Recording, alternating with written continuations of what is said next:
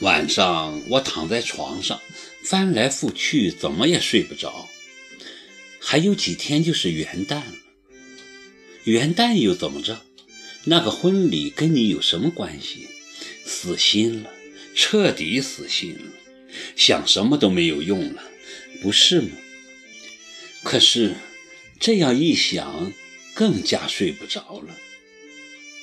没办法，我只得起身，披了件毛衫，到卧室外的露台透气。月华如水，虫声蛙鸣声此起彼伏。我看看天上的月亮，又看看水中的倒影，忽然悲从中来。此刻湖中倒影着月亮的脸，亮汪汪的，感觉是那么真实，仿佛伸手。就能触到，但是触得到吗？这不正是我现实爱情的写照吗？近在咫尺，却远在天涯。现在不仅仅是远了，而是不可能了。爱情对我而言，只是一个水中的倒影了。我抬头，把目光放得远一些，呆住了。对面的露台上站着一个人，一袭白睡衣，正动也不动地望着这边。我跟他就那么相互望着，好久都没有动一下。夜色很深，寒气阵阵袭来，我支撑不住了，抱着双臂开始发抖。可是比手臂抖得更厉害的是我的心，他居然。还能这么坦然地面对我？过几天就是他和另一个女人的婚礼，他怎么能够这样的镇定自若？天哪，那是怎样的一个人，怎样的一颗心？变化无常，比这水中月还不可靠。看看这湖啊，你想不起那个玛瑙湖了吗？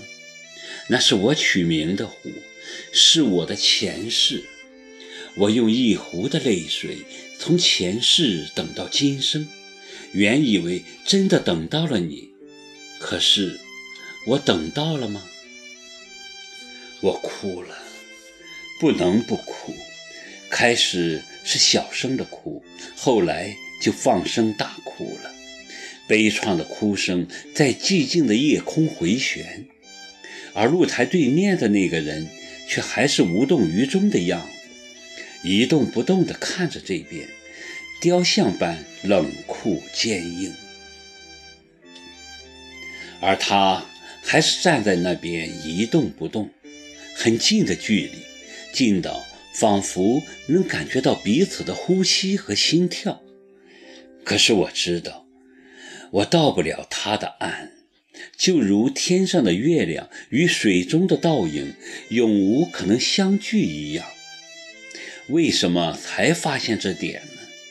太迟了，已经太迟了。发现太迟时，我已坠入万丈深渊。我现在已经在深渊了，而对面那个人却还若无其事地在岸边冷眼观看。他在看，一直就在看，就像天上的月亮看着水中的倒影一样。耿墨池失踪了，就在婚礼这天。我没有参加他的婚礼，英芝去了，回来说整个婚礼都没见到耿墨池。米兰派了很多人去找，豪华气派的婚礼在一片猜疑中草草收场。英芝情绪激动地跟我说着这些的时候。我正坐在自家露台的藤椅上晒太阳，眯着眼，一脸漠然。他失踪了，跟我有什么关系？我无动于衷地跟英芝说。第二天，耿墨池还是没消息。米兰沉不住气了，终于找上门来，询问她新婚丈夫的行踪。我冷笑说：“你自己的丈夫不见了，我怎么会知道他在哪儿？”米兰在我那磨了好一会儿，我没搭理他。曾经亲密无间的我们，早已相对无言。他也自知曾经的友谊已无可挽回，只好悻悻地离开了。对于耿墨池的突然失踪，我一直没怎么放在心上。他历来就是不按常理出牌的，他做什么或不做什么，从来不需要理由，也从不顾及周围的人。米兰这回也算是领教到了这位伟大艺术家的自私和自负。早知如此，何必当初呢？但他却是真的急疯了，发动他所有的关系网来寻找，但一切都无济于事。耿墨池就像是从这个世界消失了般，音讯全无。他又上门来找过我几次，哀求我告诉他耿墨池的行踪。我发火了，坚持说我不知道。事实上，我也确实不知道。他去哪里，又有什么理由告诉我呢？直到四天后，米兰报了警。警察也来找我询问情况时，我才意识到事情的严重性。耿墨池的心脏病已恶化，他的突然失踪会不会跟此有关呢？或者他是被绑架了？最近城里已发生过几次绑架案。耿墨池是鼎鼎大名的钢琴家，又是别墅又是名车的，特别。是在米兰的显摆下，他的身家未尝没被歹徒窥视的可能。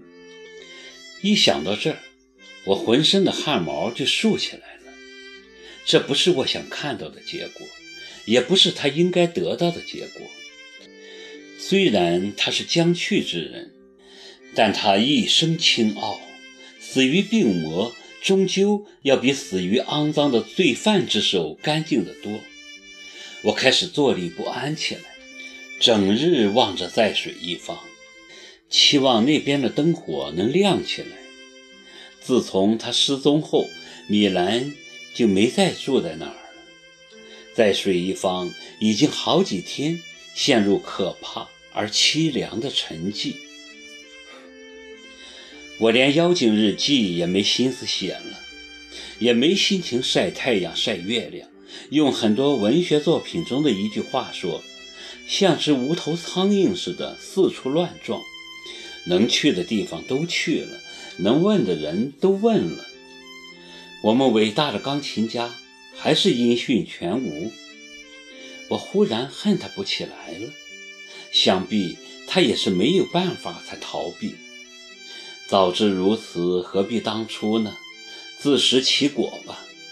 一想到这儿。我又开始恨他了。